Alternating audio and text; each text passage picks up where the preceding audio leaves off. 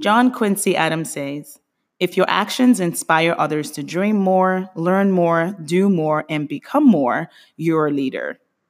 This is episode six with special guest Yemi Akisanya, and we're talking about leadership development and challenges business owners face.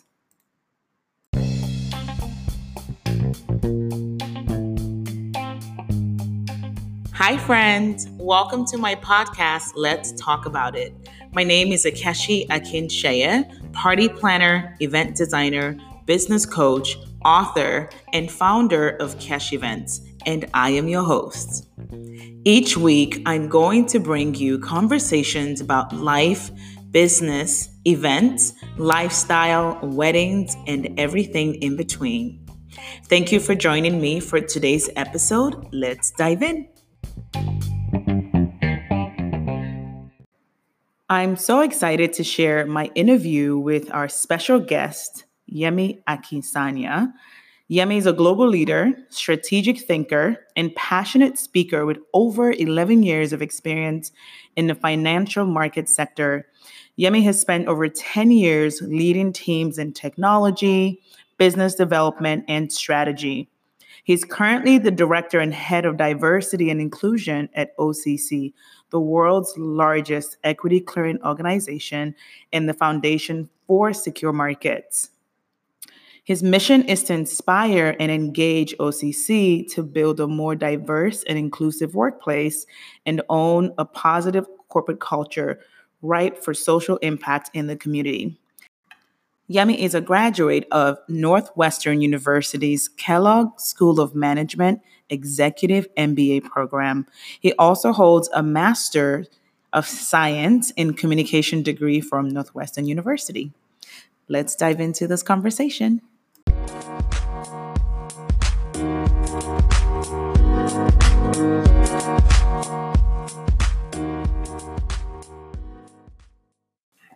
Well, hello, hello, Yemi. Hello, hello, Keshi. How Thank are you? you for what? Hello, hello, Keshi. How are you? I want to start over. Are you gonna? Are We're gonna laugh. Let's get it out now. I think this is important. okay, seriously, this is a legit podcast, so I need you to take this seriously. All right. Hi, Yemi. Hi, Keshi. How are you? I am wonderful. So, first of all, thank you for gracing me with your presence today, because you know it's hard to literally track you down and get you to commit to hour of a conversation. So I feel so honored. Can, can I be honest? this feels a bit uncomfortable for me because we're we are never this serious. We've known each other for many decades, and we've always been very silly Right. and never taken ourselves very seriously. So it's kind of weird to be serious on the mic, but I'll do my best. So you're saying that this podcast is not happening? Today? it was happening. Okay. We already started. Right. All right. So good. Well- I'm happy to be here. Thank you for inviting me. What- And I know how much this means to you. Right. Um, so I'm, I'm really, I, I kid you not, it's truly an honor to be here to be part of this journey um, that you're taking upon yourself, amongst the many other things that you're doing. Thank you very much, friend. Yeah. Good. Well, one of the reasons I wanted to bring you on the podcast is you've literally talked me off the ledge like a few times. And on some other times as well. But we're not, we won't talk about that one. um, mostly off. Good. Um, and then, and it's always great advice. It's advice I can literally apply right away. And I'm talking about running a business, um, and many, many, many other situations. Yeah. Yeah. um, so I wanted to make sure that we can also do the same for our listeners and share the wealth because I, I truly believe like you're a smart human being and you have so much to share and you can really help not just me, everyone else that's listening. I, I, this is so mutual. I feel the exact same way about you and what you're doing. So well, thank you. I'm happy to share the little nuggets that I might have. a lot of nuggets. Yeah. So we'll, we'll see what we'll do our best today. Let's go for it. all right. So first of all, tell everyone. Well, first of all, hmm congratulations. Thank you. on your graduation. You only had like five graduation parties. I uh, yeah, just just five. One that was really mine that um, Kesh Events also helped Hey. plan and design. Actually, you did almost all the parties we did for You guys had me working. yeah, we we had you busy this this thing. but December, yes. So yeah. I I recently graduated with um, my executive MBA from Northwestern University, Nice. Kellogg School of Management, and it feels it feel listen, it feels good. But you know, thankfully, I have um, kind of acquired a lot of things in my life that you know you just never sometimes feel like you earned as much as like well um, maybe me. I earned this one. I feel like tapping your back at me. You, you earned this one. This was this was this was a big one, and this was very difficult and challenging. Well, what I like was that you Yeah. own this one. A lot of times you Yeah. fight like Yeah. celebrating things and owning stuff for whatever reason. Touche. This time Oh, girl, I, you were like, We I'm going to it. celebrate. And we that was it. amazing. It was a good time. Thank you so much. Thank you. But that's good. That's such a huge accomplishment. So we're all rooting for you and proud of you. Amen. Amen, girl. And looking forward to what's next. Yeah, you know, yeah, that's a good question. Um, you know, so we'll take it a step at a time. You know, I don't want to put too much pressure on myself. Everyone keeps saying, "So what's next? What's next?" I'm like, "Well, what's next is the next day." Or you have to breathe and take a minute. Yeah, no, I am. I am. I, I took From some all the time off. Yeah, no, I took some time off and spent the last, you know, last couple weeks of the year with my daughter and just kind of making up time of the past two years that I've been gone and so busy. Right. So it's it's been good. It's been good. And then next year I'll kind of start to really think about um, what the next step looks like. well, good for you. I'm excited. I and we'll you. all be here watching and rooting for you. Together, we better be doing this thing together. Yes. And I'm pulling your shoulder and you're you know tapping into your network and everything and, and here yes. for it and vice versa Yeah. all right so for those of for those that do not know you Mhm. Tell us about your current role Okay.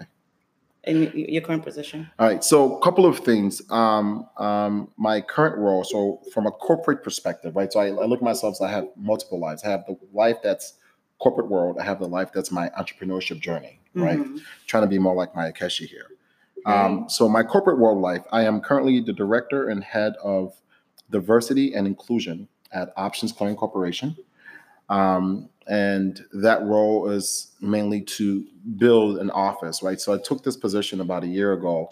Um, and I so OCC is is a derivatives clearing organization, a clearinghouse. Um, Okay. And prior to last year, prior to this role, we never had anything that was really focused specifically on having a workplace um, to be more inclusive and more diverse. Mhm. Um, and uh, the idea is to build an office, hire the right team to help inspire and engage our colleagues to start thinking more about how we can be more inclusive, how can we be more diverse, um, and how can we, you know, have a, a, a culture that is ripe for social impact and community and things like that. So, so that's what I'm doing from a corporate perspective. right Um, from a personal perspective, I um, I, am a um, how do I put this? I am a recovering entre- entrepreneur. Uh, what meaning- does that mean It means that I have tried a number of entrepreneurship uh, uh, ventures that have not gone as successful as I wanted, but I'm still trying. Um, so, so right now, I, I myself and a very good friend of mine um, own a investment firm um, called Yataw. That's Y A T A W.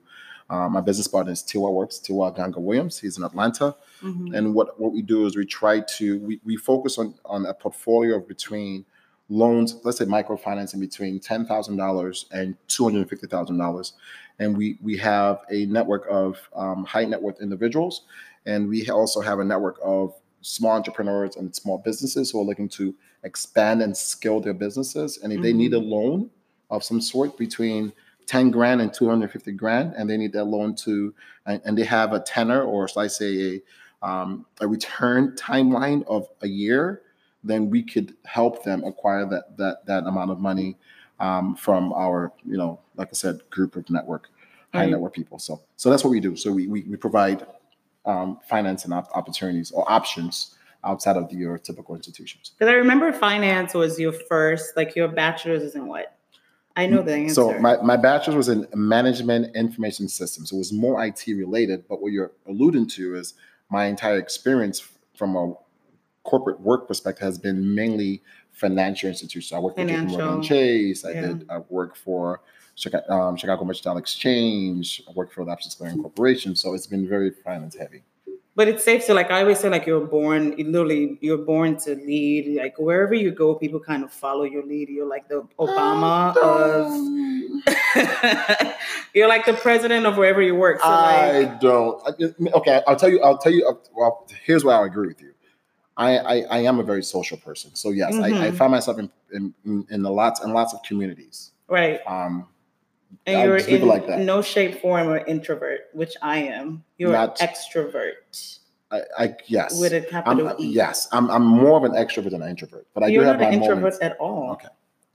Okay, boss. Do you feel like you're an introvert? Yes. Please tell. There are many times I do feel like no, no. Truth be told, there, there are times where I just feel like I just want to be alone, be myself, and kind of because you have to understand, like being in quote unquote a people person, and a lot of extroverts out there would, would attest to this. It takes a lot of energy. It's out of you. exhausting. It is very. it's exhausting being you. It is very exhausting being an extrovert. It is. Well, I remember like last week we had an event in Houston, Mhm. uh, gra- another graduation party Yes. in Houston, For- and you were literally friend. chasing us around, saying like, "Get out there, go socialize," and I'm like, "I am tired." Yes, but th- that's yes, that's a good point. And but you guys have worked the whole because I remember I, I at the hotel I stopped by about what eleven o'clock in the morning, and you and your team were busy working and a doing everything. saved my right, life. right. Thank you. And then and then I come back at like 9, 10 o'clock p.m. and you guys are still trying to work. No, the work is done. The place was gore. I mean, absolutely stunning, Akeshi, as always. Thank you. Um, but sometimes you got to kick back and just go, you know. have a good yeah but for as as designers and and i'm glad we're actually kind of said going into this a little bit that wasn't the plan but i like this topic because as designers or planners we tend to kind of do the work and like disappear yeah. i know i'm tired and like the last one i want to do is like socialize and you know do some marketing or feel like you're selling you know Mhm. that kind of thing Yeah. so like i just Yeah. tend to kind of retreat Yeah. um, Yeah. but I know you've you've done a lot of like trying to pull me out of my No, no, that's true, and, and that's a very good point because I feel like, and maybe it's, and you know, I'm so I was raised in Nigeria as Mhm. as you were, Keshi, and I was raised from two months old till I was 14 years old, and there's this sense of humility that our culture teaches us, where Mhm. you're not supposed to brag about Right, yourself, you're not supposed to talk about your achievements, you're not supposed to kind of toot your own horn. Um, and and as much as I respect and appreciate that, I think that's great for that family culture. But I think when it comes to like corporations and business and work, we need to turn that sucker around and find ways to do that without being without being overbearing. Like, yes, Right. like you just mentioned a second ago, like I don't want to be out there like I'm trying to like no. like you're selling at the event, right? Versus Honey. like the work is going to speak for itself, but sometimes it doesn't. both. Both. like it's not mutually exclusive. It speaks for itself because your work is great. But then you could speak for your work as well to kind of show Right. your passion. You know, people, you know, we we've gone into and then I and I do not want to preach preach. So please stop me as I if I start preaching too much. Preacher But I think we've got into this whole technology has been amazing to mankind, but it's gotten to the point where we've we're starting to lose touch of that human nature of it. Mhm. At the end of the day, people love Kesh Events and cash design and the work that you do because of you. Mm. As much as your work is phenomenal. But Right. at the end of the day, there's something about your personality, something about your passion, something about your drive, something about this trust that I know that at, on my most important day or my celebration, I know that I have someone who would would go crazy to Mhm. make sure they deliver. That part, people need to feel that. So when they meet you, they're like, wow, like you Right. did this? Like, wow, like you're so human, you're so normal, you're so like me. right. But then you're, you know, anyway. So I think you should put yourself out there a little bit more so people get to feel and see who this genius is. Um, and not hide behind your work like most Right. developers do. I mean, I I, I kind of became aware of that, but I think we tried a little bit to mingle. Yeah. And then we were tired. no, I, I can only imagine. So how does that? So I guess so we're still we're speaking to entrepreneurs mostly on the podcast and people that want to be or struggle with being entrepreneurs. There's so many things. We wear so many hats. Mm. We're leaders. We're managing our teams. We're managing ourselves. We're trying to make money. We're trying not to be in debt. We're trying to do better. Like there's so many things, and I feel like where people struggle the most is leadership, Mm. and where you excel the most is motivating people and being a good leader. I'm kind of jelly a little bit because I feel like if I if I had your skill, I would be like, I don't know, so much better. But so we Hmm. struggle because we're always having conversations in our heads Yeah. with is this too much? Am I being too friendly? Should Right. I party with my team members? Should I, you know, when do we draw the line? So first of all, Yeah. how would you define a good leader? Okay, so so I'll, I'll I'll approach it this way, right? I think in in yeah, I think that leadership in, in itself is about the ability to inspire Mhm. others to action. That's leadership, plainly. Mhm. Now, when you put the word good in front of it, in front of it, it means that you want to inspire people to action to do good things. Is how I think about it. So when I think about a good leader, it's a person who their ability to inspire is inspiring for good, for the better. For so whether whether it's better outcomes, whether it's there's positive impact um, in the culture in the community, Mhm. you fill in the blank, right? Because good is relative Right. what's good to me maybe not so good to you um so it's kind of you know so it's not like a it's not a it's not black and white it's Yeah. it's, it's more of a you get my point so I got you. It's, it's it's all about what is good to you if, if good aligns with you then a good leader is a person who's inspiring people to action on something that the outcome of that is beneficial and has Mhm. a positive impact on others Do you think people are born leaders? Yes, I think there are some people who are naturally born leaders, who who who who who are naturally attracted to the opportunities that that leaders, you know, thrive in. Like Mhm. you know, you know what I mean. So I think yes, I think, but I, I don't think that all leaders are born leaders. I don't think so too. Yeah, and but I think, think there are some. especially in our like in a creative environment where there's no actual like A, B, C, D. We're like Z, L. We're all over the place, right? So it's it's a constant conversation, a constant battle of what to do next. Yeah. Right. Mhm. And then we question us we're questioning ourselves and then we're questioning ourselves and then our team is watching. So it's how to mo- like we're kind of struggling with ways to motivate Yeah, our team Yeah. and retain them right.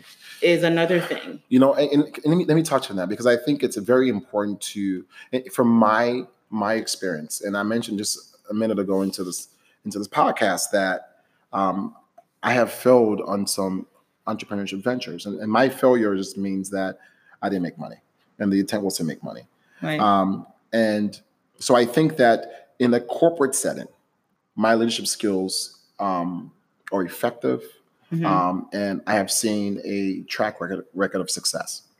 In Right. entrepreneurship setting, um, it has not been quite as successful.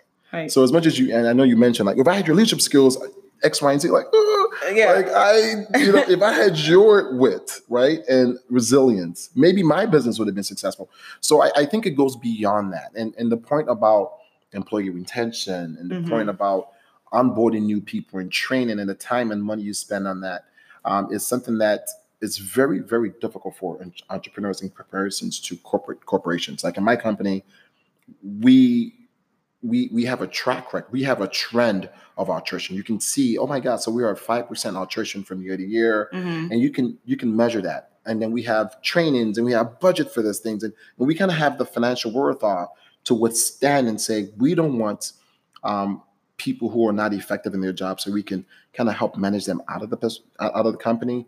And we want people who are high performing people. We can kind of help hire them and attract them to the company. Mhm. Um, so from a corporation standpoint, th- there are there are like safety guardrails for that. Mhm. But from an entrepreneur, you're, you're Mhm. not dealing with the same type of capital, Oh yeah, for right? sure. So losing an employee could almost crash your entire business Right. in comparison to the workforce where you know you're dealing with companies that like Fortune Right. 500, five- Fortune 100 companies where losing one, two, three, even sometimes 50 doesn't really have a tremendous. So I, I want to make sure that we we you know I I, I want to be honest about the difference between both. I don't thi- I don't think it's versus uh, versus you know entrepreneurship. I think it's very different, and I've seen that firsthand where I, I've tried to apply my same skills from corporates to entrepreneurship, and it, it, it was not it was not an easy transition over. Right. Because I feel like too, when you mentioned hiring and like the budget, I never really actually thought about that. How so do you feel like for a small business when you hire someone, it's a it's a hard decision because now you have to think about money that's now going to leave your company. So Daz, do you think that actually affects how we um like engage with that employee or the expectation? Yes, I th- y- yes, and um, I think that, and this is this applies to both entrepreneurs and as well as corporations that we are hiring people in most cases based on the wrong set of things, Mm. right? So typically, Guilty. right? No, but typically we've always hired based on CV, resumes, skill set. What have you done in the past? hmm Um, let me see your work. Oh, good job, great work. Um, you know, are you hardworking? Are you driven? Like, so it's typically those tangible, right? hmm And and in entrepreneurship, I think what we want to focus more more on is more of their softer skills, more Mhm. on their resiliency, more on their tenacity, more on their ability to be resourceful, more on their ability to handle pressure. Like these are the important things that I want my employees to have. I can train the skill sets. I mean, right. like you can How do you- train yeah. that, right? You want So people true. who have great character. How do you judge great character? You got to you got to make sure you use the references and question the references well. Well, do you you have think you can find that in those those steps, or you actually get to find that once they start working? Like in a combination of both. Like, There's I don't think there's a way. There's not one way. I Mhm. think, and that's why referrals are typically the best, right? You know, hiring people that are referred to you, so you can say, okay, well, I trust Yemi's Right. judgment. I trust Akeshi. So if Keshi says the person is great, then maybe I could take a chance on them. Yeah. And, and again, so I don't think there's, it's not, you know, it's not science. It's not like it's like, okay, you do this and this, and then boom, you have a great person, right? Right. Um, but I think that we need to spend more time trying to figure out people's true character, hearing the stories, their upbringing, their background, their family structure. Um, like that is more, it's just as, if not more important than their ability to actually do the skills that's necessary for the job. Oh my goodness. Okay, so are you so is it okay to say like as a good leader, maybe I need to own that I'm the worst at hiring people? Uh, and that doesn't make me a bad leader? Listen, that is powerful, Kesh. And I think that's something that I've started to learn as I've learned from other leaders. I was watching a documentary, uh, I I believe it's on Netflix, um, and it was with um, P. Diddy, Mhm. um, speaking one of his mentor. I think his name is Ray Dalio, one of the biggest hedge fund managers in the world. And P. Diddy had an epiphany in that conversation where it was like, hey, I just realized I am bad at what you just said, Mm. recruiting. I'm bad at recruiting people. And there is power in knowing what your weaknesses are, Because you're looking for the wrong things, right? right? And there is power in saying, hey, I'm bad at this, so I'm going to find someone who is good at it to help me do that part. Yeah. And being okay with giving complete autonomy to that person. So yeah. I think the biggest thing we do is like we get into this control thing. Everything has to be perfect because I've been successful. I've, I've built this from scratch for the past seven years. And to allow someone to come in and make decisions that can impact the trajectory of your, your, your company, it's difficult. yeah. But I think that there is a lot of power in saying, I am not great at X, or I'm not great at Y. Yeah. So therefore, Keshi, please, if, if I do believe you are, and you've showed a track record of being good at something, Mhm. lead that for us and and and and, and that's that's a big part about being a leader and i talked about earlier in our conversation off offline was that going on a journey within yourself to truly understand you like Mm. like truly get to understand what your weaknesses are get to understand what your strengths are get to understand the whys behind your emotions and what Mhm. drives your emotion what triggered your emotions. Something triggers your emotion try to think about okay what triggered it? Why did it trigger it? Like you know and that kind of therapeutic you know type of journey is critical to becoming a great leader. And like we've kind of we talk about this because every time I have I find myself in a pickle, I call you. and you actually help me reason with like when I do listen on like why A, B, C, you know, why it's it is the way it is yeah and a possible outcome.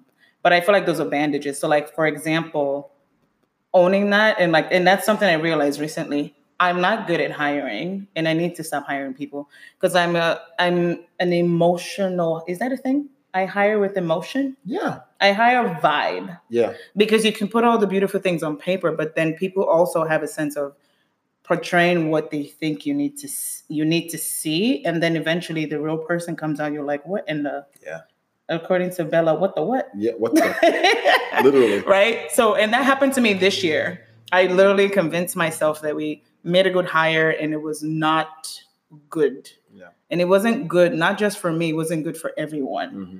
and it literally just created this horrible vibe and like bad whatever but that's out the window. Yeah but the truth is i'm not good at hiring so for someone like myself who do i go to to hire that understands my business and my goals. Right. Yeah. And and you know that's so there there are firms out there or consultant agents out there that are that they're, they specialize on hiring talent. Mhm. So that's one way to go. Now there is a cost to that. Fair. Um, two is you could tap into your own network of people that you trust, Mm, your sounding board, your trust trust circle, whatever you want to call them, and say, okay, I know this individual, this character has a, a knack for identifying people's true character. They just know how to ask the right questions or poke the right holes or Mhm. what have you. And they could be your Batman and Robin. So you could still start to and say, okay, my next interview, I'm going to invite you to come be with me as I interview. And Yeah. that person can play like a co-interviewer, one, but two, kind of watch you and as as, as you kind of go through the interviewing process, make sure you're asking the kind of right kind of questions. And Mhm. so it's a pro I don't think there's an answer to it. I think it's one of those things where you have to try lots of experiment. Mhm. But I think the the the the great thing about this is that you've identified that that's a skill that you're not strong at, Mhm. um, and then maybe talk to others. Maybe people. Maybe you're. I know you have lots of friends in the industry. Maybe people who are like, "How do you hire?" And just ask questions like, "Hey, I've struggled with hiring. What have you done to make you successful?" So maybe those kinds of questions could be questions that might help bring out some of the answers. But I don't think there's an answer that I could give you today, or anyone can give you like, "Oh, here's the answer," because she, you know, apply. Well, is it a bad idea to hire have someone within your organization that probably has a well, it's saying like you don't get sometimes you have jobs where you don't get to meet the CEO Mhm. technically, right? Mhm. Is it okay to have someone in your space that has, you know, on some level do the hiring or recruiting? Yeah, I, I- think it all depends.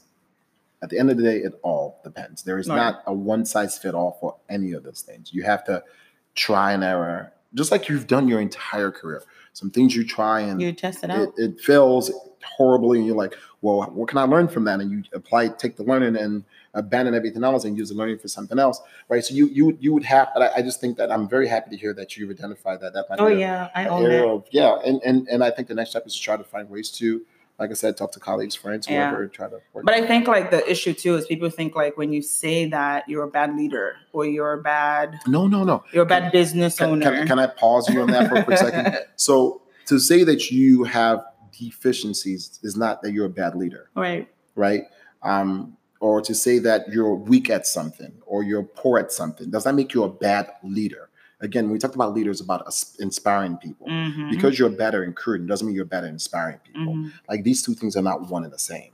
Mhm. You, you know what I Mm-hmm. mean? But we naturally feel that way. Even I feel that way. It's it's, Right. it's as of recent that I've started to come to the point where I'm able to truly hold myself accountable for my mistakes and be Mhm. forthcoming with them. And, and, and at work, a lot of times at work, when when stuff hits the fan, I'm like, okay, let me just be quiet unless someone asks me a question. If they don't ask me anything, I don't know what happened.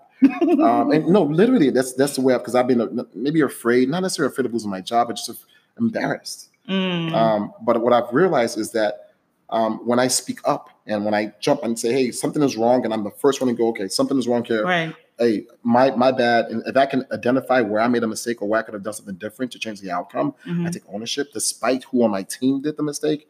What I've realized is that my team not only I'll, I'll give you a couple stories. So there was a time um, when uh, something had happened. Uh, no one went into much details, but someone on my team made a critical mistake that cost us a lot of money in our company Mm. and it was a really big deal. It was one of those things where someone make a mistake and was like, "Oh, someone's getting fired,", fired. right?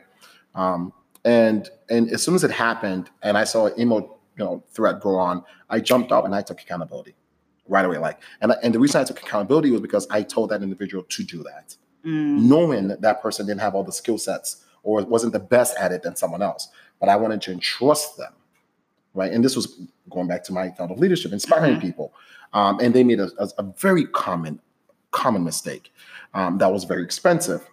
But I jumped in that email thread in front of everyone, including them, to say, I made that mistake. It's on me, but let's fix this and we'll, we'll find a way to kind of um, uh, do a postmortem on it. And and after everything happened, blah, blah, blah, my boss come in the office and talked to me, and I, and I took ownership, and I didn't get any, nothing happened to me, right? But what was interesting was that about maybe six weeks later, or maybe a couple months later, that individual um, said nothing to me throughout the entire time, Mhm. but spoke to me at a happy hour, and and she was sharing with me how thankful she was that I spoke up for her and X, Y, and Z, and she was almost in tears. And I told her, I'm like, listen, that's my role. Th- This is on me as well as is on you, and da da da da. And we kind of talked about it, but it, to see her today, she's only on my team now, but to see how she blossomed from that moment, Mm. like sometimes it might be that little thing. Right. Um, so I think it goes back to that whole point of being okay with being wrong and saying I'm weak at this doesn't make you a bad leader or, or insufficient leader. It just means that Yeah. you are able to take accountability for things. Well, I love that you were saying like own it because we tend to avoid or like out of shame. Like if you do something wrong, like sometimes at planning an event, we'll drop the ball and we have to, I have to make that call to the client. Even if it's not my fault, I have to own it. And like that, that process kills me. Yeah. Literally It's kills tough. me. It's painful. It's not easy at all. If it was, we'd all be doing me. it. We'd be all doing it if it was easy. Yep. kills me. But like you're saying, you have to own it and you have to just deal with it head on, Yeah. then dance around it. And, and, and it goes back to leadership, right? I think we, you know, inspiring people is not always about saying the right words or being able to, you know, um, you know, buy people things and give them high bonuses and high pay. It's about truly getting to their heart and, and knowing what makes them tick. Okay, so you said buy people things and all that stuff. So I do I do have more questions on that, but I have a other questions before that question. So this is going to be a long podcast, but so good. Good. Yay. All right, Yemi. So the second part of our interview is going to be like um, I'm going to throw a bunch of questions at you. These are questions I get on a daily basis in my e- emails and DMs from other business owners. So they want to know, and I want to know, what are the qualities, key qualities of a good leader? Give me five. Five good qualities. Okay, good. Mhm. One, I would say um, compassionate. Mm.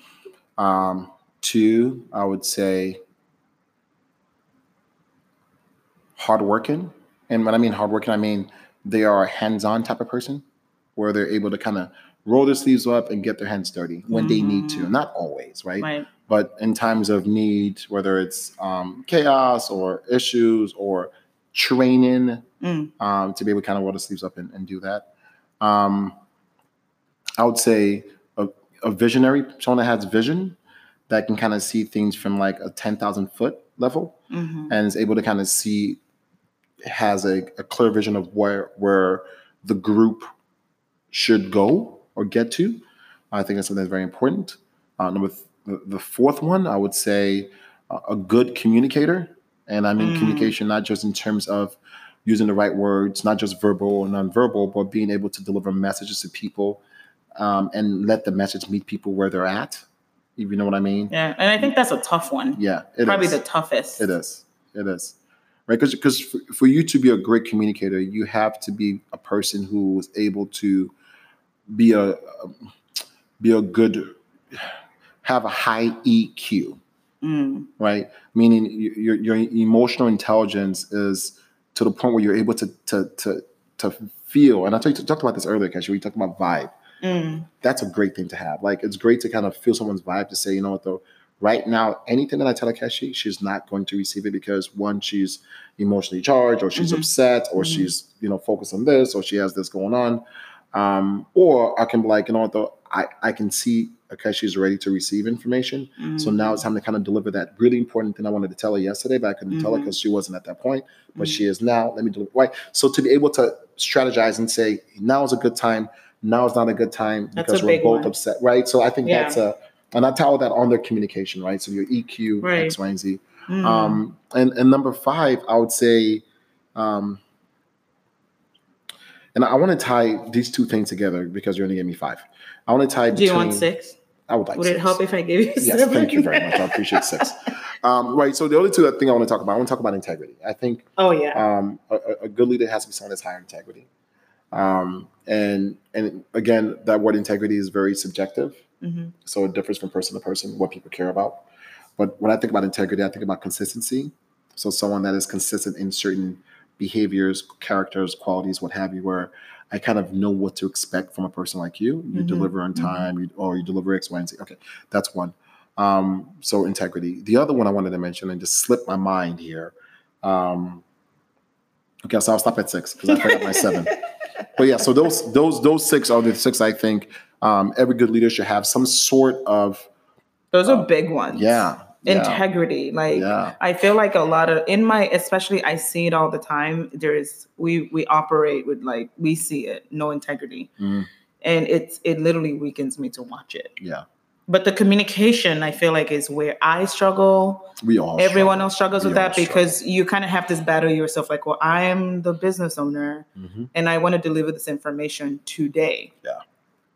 but then you're saying know your team and see if they're able to receive the information which is the last thing we're thinking about Absolutely. because we're ready to address the problem but like you're saying it's pointless because they leave with like uh, what No, no, and that was one thing I learned when um, I, I I got my first master's at Northwestern in communication.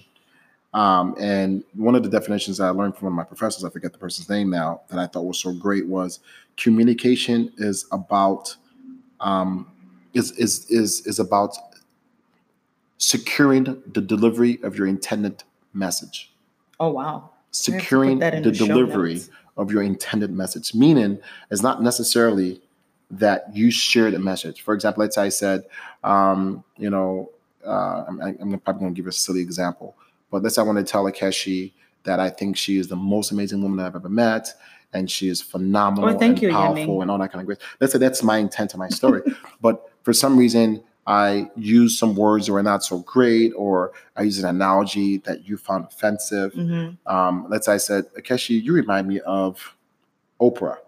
And because I, I see Oprah as a person that is powerful and strong and X, Y, and Z. But in Akeshi's mind, when she sees Oprah, she sees Oprah as someone who is, let's just say, Oprah, forgive me, someone who's like, you know, unhealthy and, you know, careless or something like that. And she's like, Right. you think I'm unhealthy and careless? And rather than at that point in time say, pause, Right. let me let you know right now, let's drop that whole Oprah thing. Right. Here's what I'm really trying to say. I find myself trying to say, no, no, no, and try to I'll, I'll try to fix yeah that Oprah statement. No, no, Oprah's not this. Oprah, and then the conversation is about Oprah and not Right. about the fact that I want to truly deliver the fact that you are amazing. And, and and I find myself in predicaments like that so many times. So I'm like, okay, once I see that it's derailing from my intended message, I have to pause, go back to the drawing board and say, okay, how do I get us Mhm, back on track? mhm. Anyway, so that's something that I learned, and I think it's been so powerful and such a struggle for even me to today. So, wow.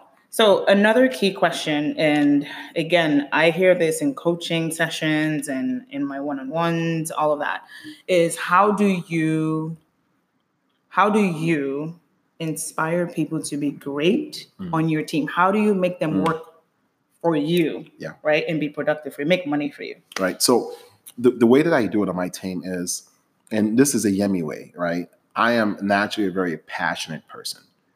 And I do my best to show my passion, to show when I'm vulnerable, and to remain as honest and transparent as possible. Mm. And the key is uh, as possible, because you can only be so transparent sometimes Right. right? Because your role sometimes won't let you be more transparent, Right. or if it's something that's highly legal, what have you know. So there's some things that that hold your transparency, but from being vulnerable, I am honest about how I feel about certain things, whether it's good, bad, or the other. Um, and I am very passionate, truly, about the work that I do today. So, and I do my best to show that and Mhm. wear that on my skin, and I do my best to encourage others when they show such a passion, not to like you know hold them accountable negatively to that right so i tell people this when you think about inspiring human beings human beings react to two things we react to accountability and consequences so Mhm. meaning if you do x y and z you get consequences for it it means that you're telling me that i shouldn't do these kinds of things Mhm. that's what consequences Mhm. they are for. So to kind of write you away from doing something that are not so good. And then there are incentives.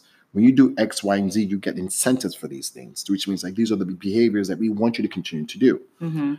So when you think about inspiring your team, think about those two things. What are the characters and behaviors of your team that you consistently give incentives for? What are incentives? Verbal praise, you know, good jobs, um, you know, bonuses, whatever, fill in the blank. Uh, what are consequences?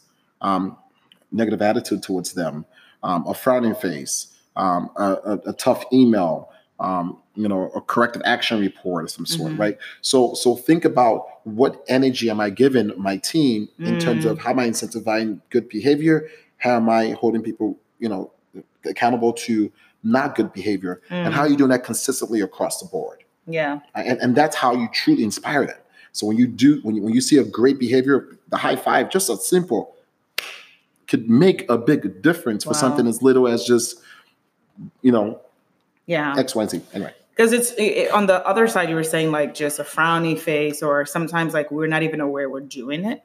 So I guess as leaders, like I I've had to have conversations with myself to like, can you check your attitude and then go back out there. listen And it's tough. It's tough for everyone. It's tough for me. It's not easy. Oh, it's tough for like everything I'm telling you is a battle for me. Like Yeah. it- this is not like I got to figure it out. This is one of those. I am more intentional about these things now than ever. Mm. That's what this is about, right? Right. Um, and I'm choosing to share it as I learn. And I'll share another good thing about what you just talked about.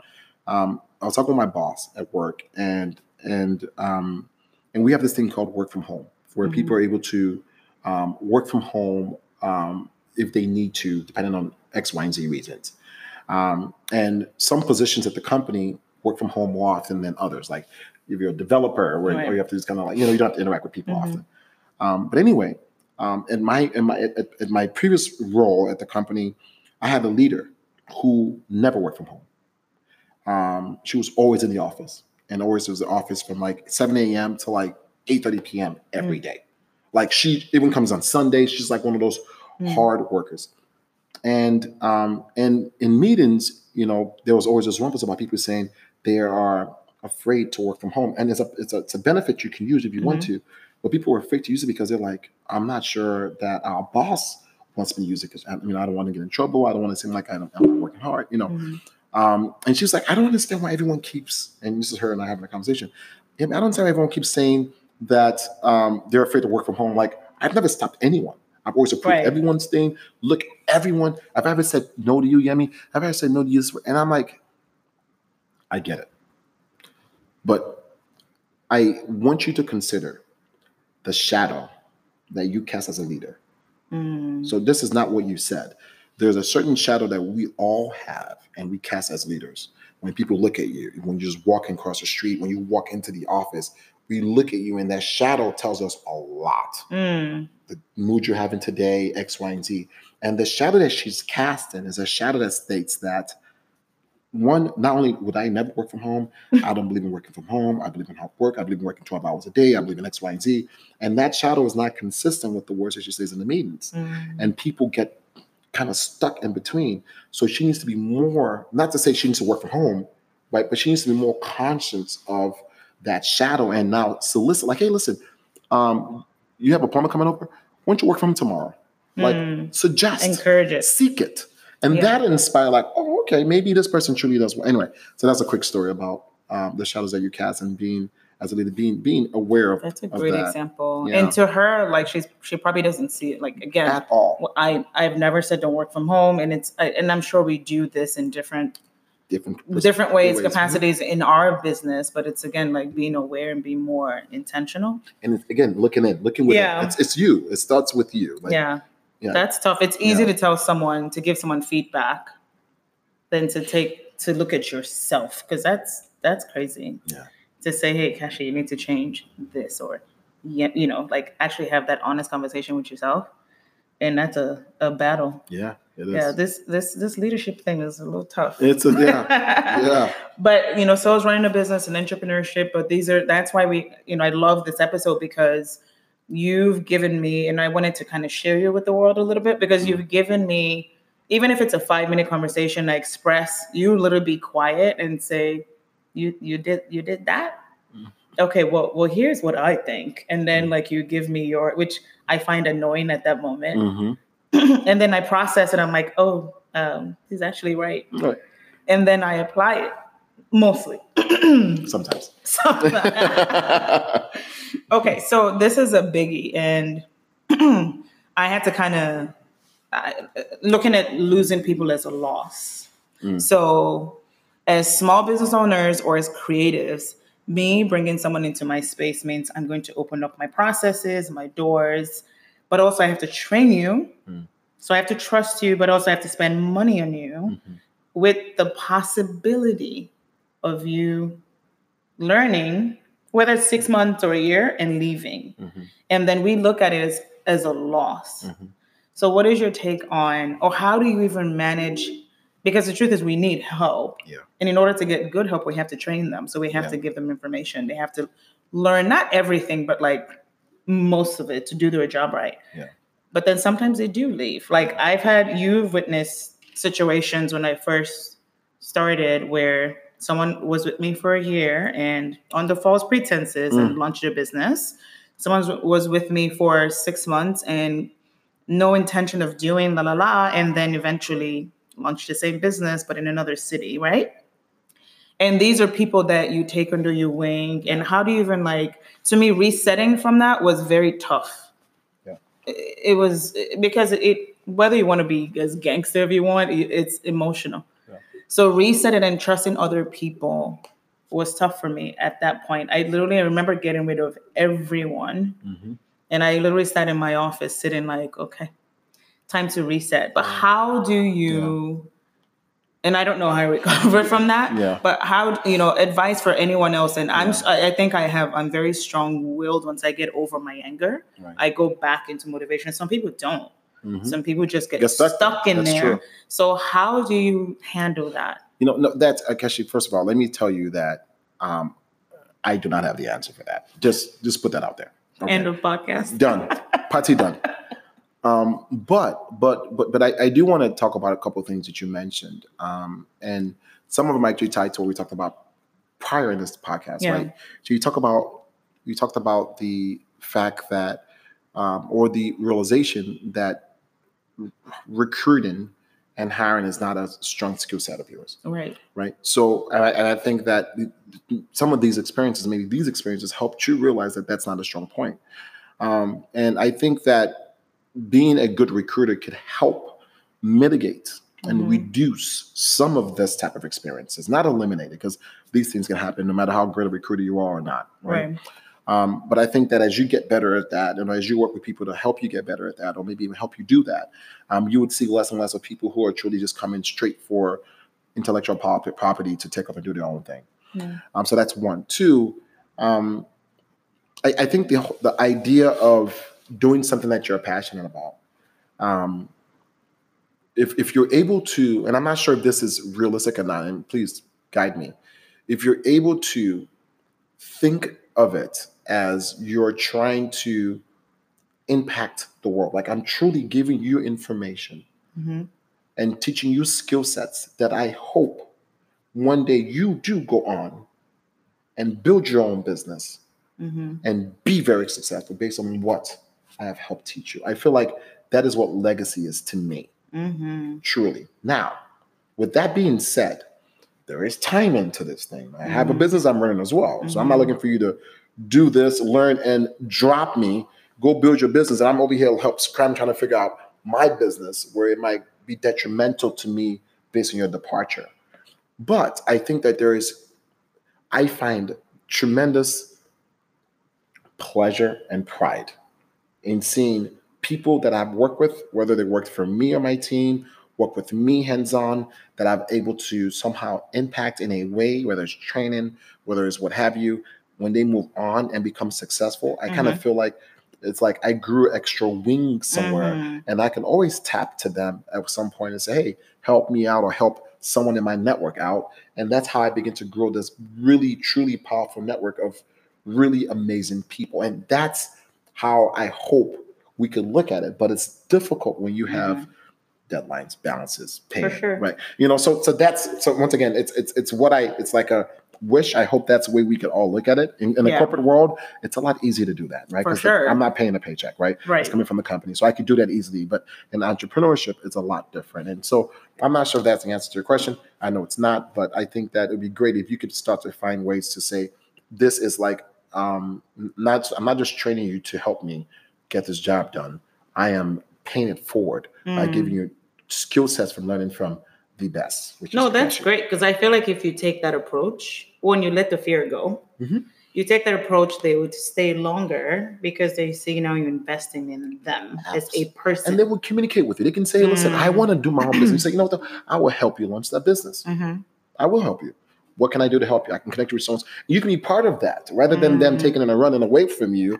You could help them build that business, and they can, and it can be an extension of what you're doing, and they can become a Mm. partner. You can be the first partner, Yeah. and this is how, you, like, I, I would encourage that, and I would know Mhm. that in the interview process. Do you plan to do your own business in the future one day in this? well, the You answer is always no. No. Why? but I get it. And I'm like, why?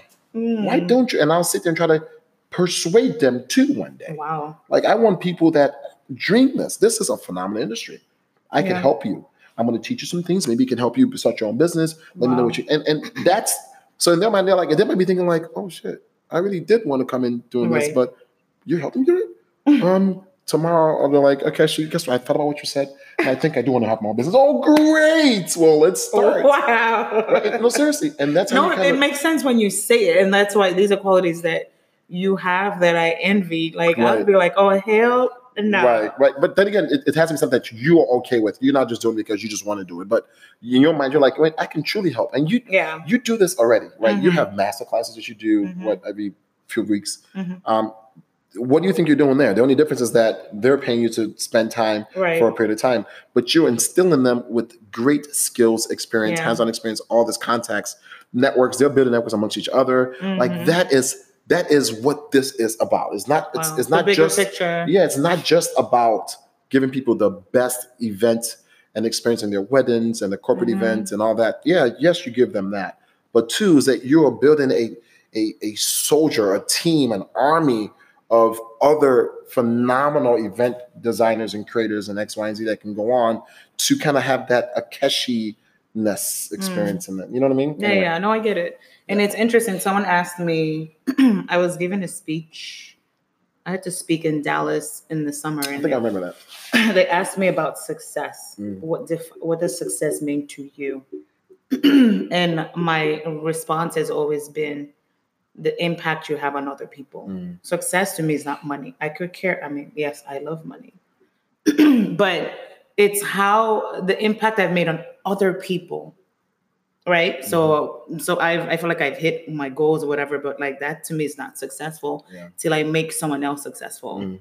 So it kind of ties into that. Mhm. And I guess it's just like a mind, a mindset shift of fear. And a lot of it is fear. yeah. Um, and then like being okay with movement. Like Yeah. they leave, they leave, I guess, right? hmm Yeah. Because eventually they're gonna do what they want to do regardless. Very true. And I, I think also goes back to that thing we talked about earlier about our culture and we were raised in a culture Mhm. where, you know, you're supposed to be humble at all times. And, Yeah. you know, you're not supposed to feel like you are impacting people's lives like that. You're, Mhm. you know, like you- you're not supposed to feel that way because you're not supposed to put yourself on a pedestal like that. Right. And whereas I'm like, no, like, you know, like as much as you want to be humble about it and you should be humble about it, you should also seek to truly impact people and truly like authentic, like, listen, Mm. I am going, and I, I'll tell you one quick thing and I'll pause is when I started thinking about networking, and people always ask me, I mean, you know, how do you, you know, you're a good networker, you're this networker, you're this networker. And I think about it, I'm like, okay, yeah, I, I agree. But the way that I approach networking is a lot different than I think many people do, right? So, and, and not different than how I used to approach networking. Mm. it's evolved. I, I used to approach networking like I want to network with people to increase my social capital Mhm. in a way that I aspire to. So, for example, Akeshi, oh my God, Keshi, Keshi event, oh, she's this, you know, global entrepreneur who designs around the world, has done great events. She's rich. She wears a Amen. Rolex, she's rock Gucci. She has all the purses, drives a nice car, has this beautiful studio, you know, downtown Chicago. All these different things. And I'm like, I want to be in her network because I might Mm. meet people just like her. And I look to create relationship with you and I talk to you and I try to find ways to impress you and let you know that I should be on your level. And that was the way that I always went about networking. Mm. And that's the way many people network today. Mhm. Um, into my in my new world of looking at networking, I look at it more like who are the people that I still aspire to become or I, I'm inspired by that I can add value to Mm. like that is like key for me like doing this podcast is exciting for me because I'm like, okay, maybe it's one thing I can share with you that Mhm. you might appreciate. Oh my gosh, yeah. Or maybe it's something right. And, and then the next thing you I'm, and I'm looking for ways to find how can I add value to people within my network. I want to be a value provider of sort without stretching myself too thin or without realizing my own full potential Mhm. but truly saying if I can, and sometimes adding value might not be me. It could simply be a person who is also a luxury events designer that is looking for contacts in Chicago. I'm like, pause. I know the best one in the world. Keshi, Mm. hang on. Keshi, here's this person, connect. Now, whatever happens, happens. If you guys talk and you're like, who is that crazy person? I'm like, well, I'm sorry, I just met him. I just thought you could help him out. Yeah. Or you could be like, yo, best person in the world. In fact, we're doing business together. I'm like, bravo, I'm glad I was able to help. And I'm moving them. I'm not saying, Akesh, hey man, what's up with that 5%? I connected you guys. That's not right. So my idea is if I could find ways to add value, is is truly, I think, the best way to truly build your network because it's sustainable. Yeah. But speaking of, it's funny, like it never, I mean, I do appreciate you and I appreciate what you did, but I actually didn't connect the dots just now until you did an intro in January. Mm. And you remember, and you were like, I have a I have a friend in school, Oh colleague, yeah. Mhm. that la la la la la has an event and you did the connection. And since then, I've done go- three events for her. Great. And you guys are great friends. Amazing human being. And I great love friends. her. Yeah, Even beyond that, great friends, right? absolutely. Yeah. And that's value. That that is that is what I that's to me, Yeah. that's I seek that. I seek to be able to do Mm. Imagine if I can do that on a bigger scale and a bigger scale, and you know, on bigger scale, and because the impact that you amazing people have, I feel like I can share in some of that impact because you, you, Mm. you know what I mean. So Mhm, mhm, that's that's you know now I'm getting too excited. Can I get some water? I think I drank it all. I offered you scotch or whatever did. whiskey. You You, said no. You being I said fancy. no for now. oh, okay. Yeah. Um. So with that said, let me Mm. ask you another question. Your shift on so okay, big nugget. Yeah. Going to a network. So uh, in our world, a lot of people are intimidated by networking events. Like they're Mhm. terrified, and I get it because sometimes you see this person you ins- aspire to be, and you're like, oh, what do I say? Yeah. So you go in with the sense of you're adding value to that person. Mhm. How do you even do that? Yes, can- let me tell you, it's a great question, and I struggle with I I struggle with networking events as well because I feel like the intent is to network, and it puts Right. additional pressure on me. for sure. So I I rather go to an event where we're just we just happen to meet each other and we're Right. talking. Anyway, I digress. Um, so the question is, how do you add value? Right. So I seek to add. That's my goal. I seek to add. Mm. So as we're talking, I'm listening to you and I'm looking for ways I could add. I'm not. Mhm. It's not like I'm like, hey, what's your name, Akeshi? I'm Yemi Akeshi. Akeshi, what's Akeshi? How can I add value to Akeshi? like it's not that right. serious. It's not that deep. But as we have conversations, I'm looking, I'm asking questions about your background, your Mm. childhood, what you work on, what you do. Um, if you're new in the area, um, you say, "Oh, I'm new." Now. Oh, you are. Oh, so where do you hang out? Mhm. Well, I don't hang out. Oh, I know some hangout spots. That's value That's add. value. Uh, and go to Soho House. Go to East Bank Club. What do you you like Mhm. gymming? Oh, I know this. Oh, actually, Yeah. I know pastries. Takeshi knows the best pastries in Chicago. Hang on. Let me see if I can get Takeshi on the Mhm. phone. It's it's those little it's the things that you don't think is like I guess the word value makes it sound like it's something that has to be big. monetary as no, well. I just I just want to give you something. I- Yeah. I, don't care what it is. Like, but it will know, come naturally. it will come within the conversation because if you seek in it, you have to seek a way to. And for me, it's connecting people. Half the time, Yeah. I don't know. Can I curse? Mhm. I don't know shit, right? so, but I know people. that wasn't your know, first shit. You said shit like did I? twice Oh, oops. I see this thing happen all the time on TV. I'm like, one day I'm gonna be able to say it. Like, I ask that question of, "Can I curse?" And then curse. and then like, what if what if I said no? um, but you get my point. My point is, I, I, I seek to So- connect. I seek to connect, and hopefully that connection is creating value. and everyone has something of value and i think just recognizing that so like going in just hoping to add to someone's whatever Right, like but Akesh, I think the key word is that adding doesn't have to come from you. right that right right right add in whatever way Right. Think network. Think you. Everyone has a network. Yeah Connecting with somebody else. yeah because Going people struggle with networking Yeah, huge. connecting with somebody else, and I think that's always cool. Um, but yeah, wow okay well i'm gonna try that next time i'm going to a networking event yeah, i'm gonna go like a you know change my mindset and just have a conversation yeah. and See see if I can connect you with someone that I know. yeah Let me know scotch. Someone talks about scotch. You like scotch. You want scotch? I know something. I know scotch. Maybe you should connect. That's it doesn't matter what happens with that Yeah. conversation. Is that you you never know. That's you just amazing. never know. Yeah, Okay, so I have many more questions, and Okay. this is so good. juicy. So we're gonna keep going. All right. All right, so Yemi, you're dropping gems, and I'm I'm loving every single one because I feel like this was for me, and then it's for everybody And else for me because too. I'm learned. Don't you learn by teaching people? Are you kidding me? Not even just teaching, just speaking it out. Yeah. Like, you know what I mean? Like words of affirmation. Like For speak it out, and it's like now that you said it, you better do it. You know what I mean? Like Mhm, that's mhm. yeah. Awesome. Okay, so more questions. Hmm. What are some, and I want you to be as candid and raw and Yeah. harsh. Yeah. What are some harsh realities that leaders need to just get a grip on? Like, Yeah, yeah, you know, you know, I, many. okay, One, I think one is something that you we alluded to earlier as well. Is that we don't know it all. Mm, Like leaders need to know that we do not have all the answers, and in some cases, we don't have any answer, mhm. and we need to stop stop faking it till we make it. Because sometimes, depending on the people we impact, it could hurt many people. And I'll say this as a leader, there are times where I've been presented with a challenge or a question or what have you that I literally, Akeshi, had no fucking clue.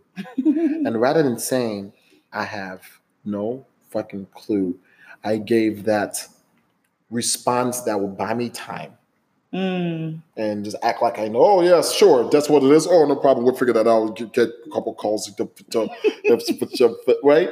And I'm like, why? Why? And, and, and typically, what happens when I reflect back, and, and that's what I try to do a lot now, is reflect on moments like that and say, Mhm. okay, why did I do that? Why didn't I tell the truth? Why didn't I do this? Why, right? Um, and why did I feel that way? And and anyway, but that's one big one I think leaders, and this is not just leaders. This is everyone and anyone is to, is to be a little bit more honest with ourselves mm, right? Um, that's one. Um, th- the other thing I think, another harsh truth is that we all, we all, especially leaders, need therapy.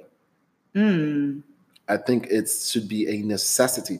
Like when I run my own company one day, hopefully, or I'm, or I'm in position to influence strong decisions, I would require all my leaders wow. to have therapy sessions. All right, we've had this Okay, maybe, conversation. maybe I can require it, but I will strongly recommend it. Right. And I'll say it's free. Like on on us. We've had the session, right? Yeah, we've had this conversation. Yeah. I just had it with someone else. Yeah. And well, I haven't gone, I haven't been, and I will, Mhm. but I haven't been in therapy just because, or as a, since I've owned my business. Mhm. And I feel like I would, from many conversations with you and everybody Mm-hmm. else, that I would be so Oh much more effective as a leader if I did. And and and yes, absolutely. And the reason why, and let me drill that deeper. The reason why you'd be so much more effective as a leader is because you'd be so much more in tuned with Akeshi. Hmm. That is the key. That's why you'd be an effective leader. It's not like your therapist is going to say, Right. be an effective leader. No, Right, right. they're going to give you questions. They're going to give you exercises that you're going to go through in your own head in there that's going to take you in places that you're going to see certain mirrors and see certain you know you know you look into a mirror one single mirror in front of you there is no way to see the back of your head when you look Mhm, at directly in the mirror mhm. so you spend the majority of your lifetime always looking at your face you never rarely look at the back unless you're doing Wow. something in the back Right. right? A therapy session gives you this 360 mirror where there are Mm. no blind spots. That's the idea, is that you talk through your thoughts and go to places that you have subconsciously not allowed yourself to go through. Anyway, Mm. but that's what it no, that's major. I love that. Yeah, yeah. And, and I think as leaders, because since and, and, and the reason why it's so important for leaders because we impact so many people's Mm, lives Mhm. so many i'm talking about in ways that we have no idea you know if, you know for example um, in, in the corporate world the number one reasons why people leave their, their, their jobs is because of their managers Mm. number one reason Wow. bad manager they don't align well something number one they're not giving them opportunities to, to progress or Mhm. advance number one reasons now if we think about what job loss does to people Mm. right? In their own Yeah. family. you know, Source divorces, Yeah. um, kids going to schools or being pulled out of schools. I mean, the impact is um, significant. So my point is, if you have people who are leading people, whether they're leaders because they are they were chosen by the people, Mm. whether they're leaders because they were born leaders, whether they're leaders, leaders because they were good at a skill set that put them in that position, but they're not people managers. Whatever the reason is, my point is when you get into a position where you impact other people's lives, you are in a position of leadership, hmm right? So therefore, you need to make sure that you are putting yourself in a predicament where you could be your best self. Mm. So, so, so that's I think that's the harsh reality is that we because the, the word therapy has been for lack of a better word, I want, and, I, and I intently want to use a strong word, has been demonized Mm. to make it seem like something has to be wrong, Wrong with you. What's there's been a stigma that Tremendous you're broken. Yeah. Absolutely, right? Yeah. So, so that's my stand, and those are the two things I think that as leaders we should we should definitely, you know, like help ourselves with. Mm. Is one just be always be. It's okay to say I don't know. It doesn't make you any less of a leader. It doesn't make you a bad leader. It doesn't make you a, a no good leader to say Mhm. I don't know and I want to seek out your thoughts. And two, go see the just go for go for a mental exercise. Just like you go Mm. to the gym to work out and get your body right and get your health right. Go get your mind right. So you can't get that anywhere else. Like we can have conversations with friends and loved ones, but it's probably not the same. Mm-mm. So I just came to that realization now after having multiple conversations with people like, what, you don't go to therapy? I go to therapy at least, you know, Mhm. every Tuesday. And Mhm. I've been doing that for years. I'm like, Mhm. wow, I've been missing out on this pie Oh, that's God. like vital for That's juicy. survival. Because even this job, like my job is tough. It's it's probably one of the toughest things I've ever done. And I I tend to, like you said, either you suppress or you manage and you're just coasting through. And I think I've coasted to a Mhm. place where I'm like, I need a Mhm. mental exercise. Mhm. So it's on my list. I'm like getting recommendations, but for sure that's Yeah. uh, doing that too. Yeah. Wow. Okay. Um, practical tips that we can apply every day as a leader. Like what when you go in the office, what do you do? in the office. Yeah, when you walk in in the morning. So I'll tell you what I do. So when I walk in the morning, I go into the office. I sit that Well, I get my coffee. Obviously, it's not obvious, but I get my coffee. I sit down. I go through emails, um, identify what are my top priorities for the day. Real, realistically, so my way, my journey to the office, I'm thinking about these things already, Mm, um, and I'm kind of like kind of strategizing how I want to go about my day. And so my strategy going to the office when I get into office never align. They, they just don't. but you set your intentions. But I set myself okay. Here's some things I want to get there. before I get there. I, I I set those anyway, and like I said, I never meet them, but it gives me a, a sense of I guess accomplishment, so to speak, Mhm, before I even mhm. come in the office. Um, when I get into the office, I, I I you know get in my office and I get myself together, knowing like okay, what are the top priorities for today? What do I need to get done? Who do I need to see? What you know X, Y, and Z, and then what I do is I get out on the floor. Like I am a I'm a people person. I'm not, you know, like I, you know, and, and I, it's funny because you and I actually talked many, many years back when you used to work from home, Mhm. right? And I was sort of like, I don't know how you work from home because I would go crazy not being able to engage with people. Mhm. Um, and I guess that's the introvert extrovert thing. Um, but anyway, so at the office, I go out on the floor and I talk to those people who who are open to speaking with me. And when I when I say what I mean by that is when I walk on the floor, I and mean, we have a number of floors. When I walk on the floor, sometimes I have no intent to go any specific way. I just have a path that I walk. Mhm. And then as I walk, I look and I do eye contact, I do head nods, and I and from that I and this is why I think where EQ comes, I get to sense people who seek out conversations. You can see them be like, you know, either the nod or they, they, they keep a stare longer, or they and, you, and and then I'm like, oh hey, and then we get into a conversation, and I yeah. and I'm very cautious about okay, are they in a rush? What's their body posture like? Mhm. And I'm doing these things as I speak with them. And Oh I'm wow. literally every day. And sometimes I can take a full walk and everyone seems to be busy and they don't want to talk, to, they don't want to be bothered. And I just go about my business and I just go, hi, bye, hi, bye. Right. And then, Yeah. but I do that often, very often. And it's for me, it's a big thing as a leader to be visible Mhm. um, and be, like I said, out there. So when when issues happen, when and, and unlike some other leaders where you you only see them when there's an issue, or when you see them when there's celebrations. I want to be the person that you see all, and I don't, I don't think it dilutes the respect that I receive. In fact, I think it makes it a little more real. Right. You know, um, yeah. So that's that, and then I, I do work. Okay. So where you actually do work? I actually do work. Um, where do we draw the line between? And I battle with this sometimes, being too personal, being a boss, being you know what I mean. yeah. Especially in an environment where you guys have to engage all day. Right? We're not working Mhm. from home. We see each other. We spend time with each other. We have lunch with each other. It's kind of hard to be Yeah. like, oh, don't talk to me. Don't come in my office Right. like the office here i don't have a private office it's big enough for one but i never wanted one so where do we draw the line like what's what's i guess there's no direct answer for that but like what's too personal You know, and, and, and Keshi, as you're talking, I'm looking through my phone here, and I, I'm gonna try to send this to you um, later if I don't find it. Oh, I found it. Good. So, and maybe you can post this. I'm not sure you can put a picture with this, Mm-hmm. but I'm, I'm showing Keshi this this picture of um, equality versus equity, Hmm, right? And this is more of a diversity and inclusion thing, right? right And I'm gonna try to describe it to you. And so, under equality, you can see there are three boxes. Hmm, They have three individuals standing on top of the boxes. Now, Mhm. these three boxes are the exact same height. mhm, And the three people standing on top of it are different heights. There's Mhm. one that's like four foot two, that's one that's like, you know, five foot five, and there's one that's like seven foot.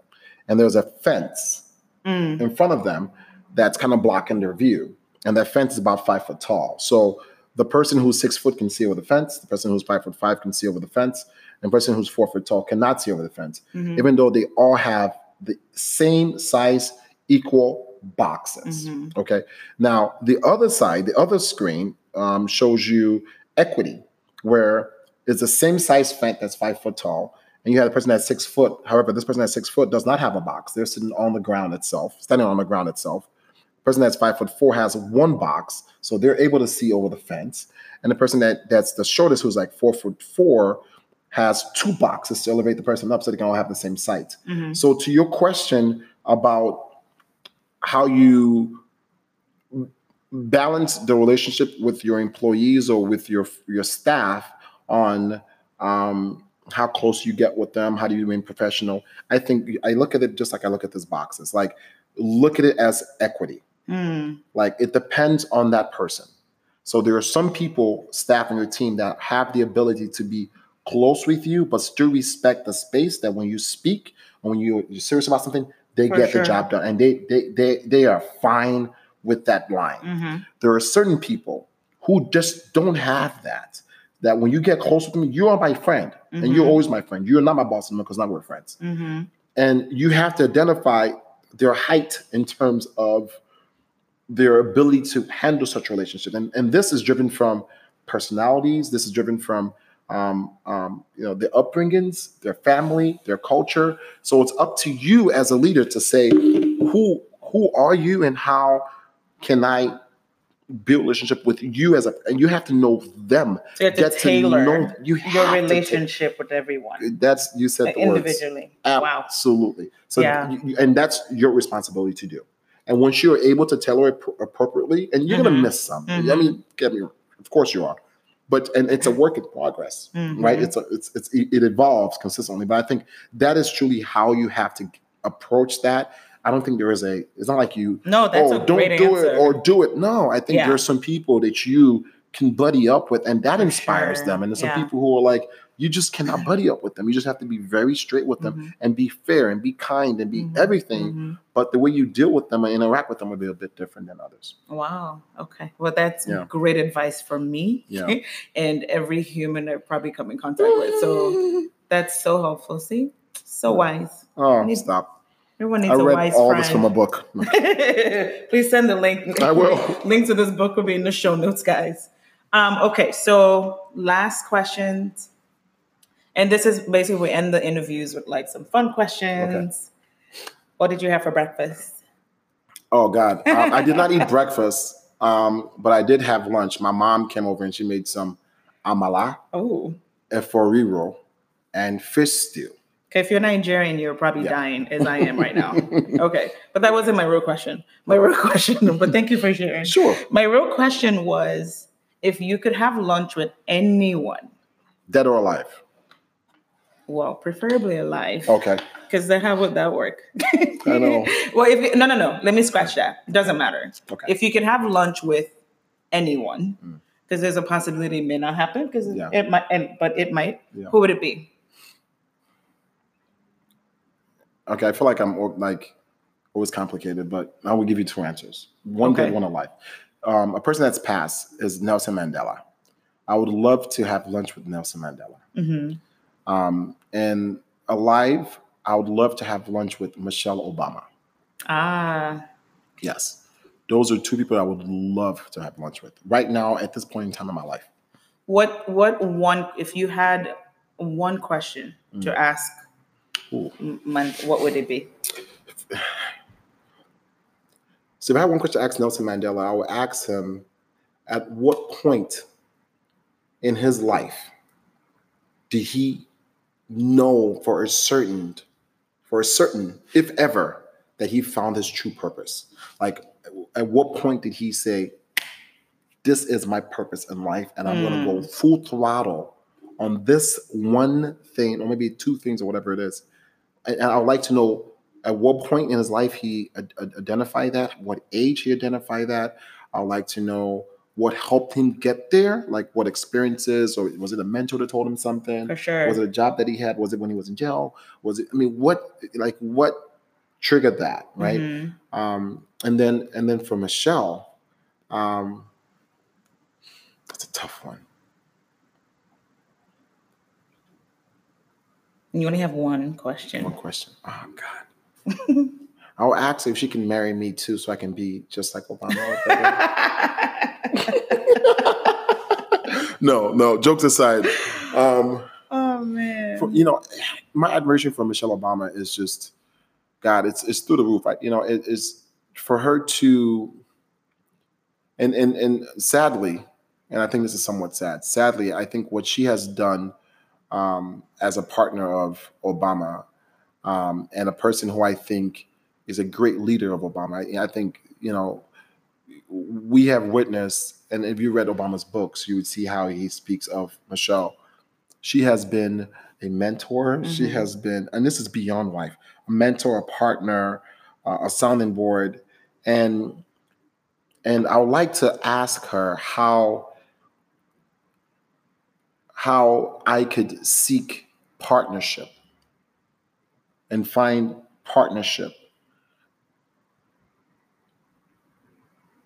in an individual that can help inspire me like she has not just Obama but the world like like yeah, that's a good one. you know what I mean like Mhm. I, I, I'm struggling with my question but something in terms No, it of makes total sense. yeah it makes sense okay good thank you All right. Well, Yemi, this has been so good. I, I could we can literally do this for two hours. So we may have to bring you back and do a part two. I do want to talk about diversity and inclusion in another Yeah. episode. Yeah, so we'll we definitely bring you back. But this was therapy for me. And I'm sure everyone else is literally receiving nuggets and nuggets and nuggets. So thank you. Oh, Lastly, awesome. Yeah. where can our listeners find you? LinkedIn is the best place to find me. LinkedIn, Yemi Akisanya. Um, search my name. I think I'm open there. And you can Yeah, we'll me. put the link in the show notes. Yeah. Yeah. This has been so fun. Are you No, ready for that for scotch now? For that, what now? Whiskey Oh, scotch? What- listen, I am? I am. Let's get drunk. Listen, it's it's Saturday evening. I have nothing better to do, so no, let's do it. All and. Akeshi, before we end this, thank you so much for this. I, you you know, you've been doing all the sharing all the compliments, but I really truly appreciate you. You have been more than a friend. Thank Um, you. You have been inspiration to me and many. Um, just the, the growth you've had over the past number of years has been outstanding. Your quality of work is outstanding. I can go on and on and on. But more importantly, thank you for doing this. You don't have to have a podcast. You don't have to share the information. You don't have to share your skill set. You don't have to have your um, master classes. You don't have to do half the things that you do, but you do it anyway. And we appreciate you. We see Oh, you. thank you for saying that. I Um, appreciate and it. thank you for having me. This was fun. This is so fun. Yeah.